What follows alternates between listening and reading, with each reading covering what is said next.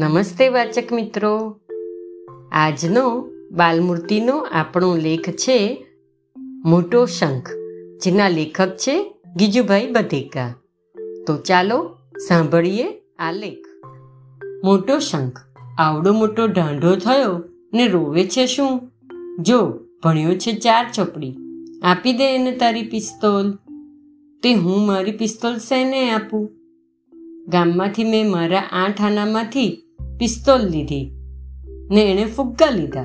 ફુગ્ગા ફૂટી ગયા એટલે કહે છે કે લાવ હવે પિસ્તોલ. પણ તું તો મોટો છે ને.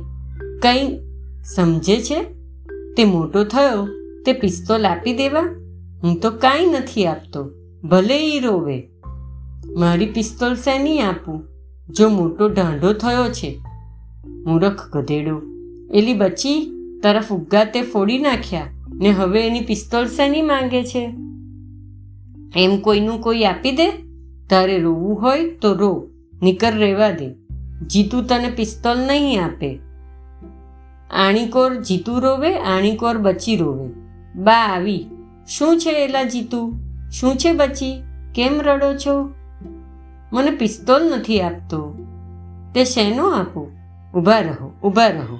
જુઓ. સારી કાકીએ સવારે દારૂખાનું મોકલ્યું છે. એના આપણે ભાગ પાડીએ. નભુ અને ચંદુ દોડતા આવ્યા. બચીને જીતુ હળવે હળવે આંસુ લોતા આવ્યા. ઊભા રહો હારબંધ બેસી જાઓ. કહો ભાઈ, આ બે બોક્સ નભુના બે ચંદુના, બે બચીના, બે જીતુના. આ બે બે ફૂલખણ આ બે બે પેટીઓ. અને હવે એક આ પિસ્તોલના ફટાકિયાની પેટી છે તે. જીતુ કહે, મને આપ. બા કહે, તારી પિસ્તોલ મને આપ. હું સૌને ફટાકિયા વેચી આપું. પછી સૌ તારી પિસ્તોલે વારાફરતી ફટાકડા ફોડે. બચી તારે એવી પિસ્તોલ જોવે છે? હા, મારે જોવે છે, પણ જીતુભાઈ નથી આપતો. લે, હવે ફટાકિયા ફોડવા આપશે, પણ એમાં કાંઈ રોઈને લેવાય? જોતી હોય તો માંગવી ને પાછી આપી દેવી.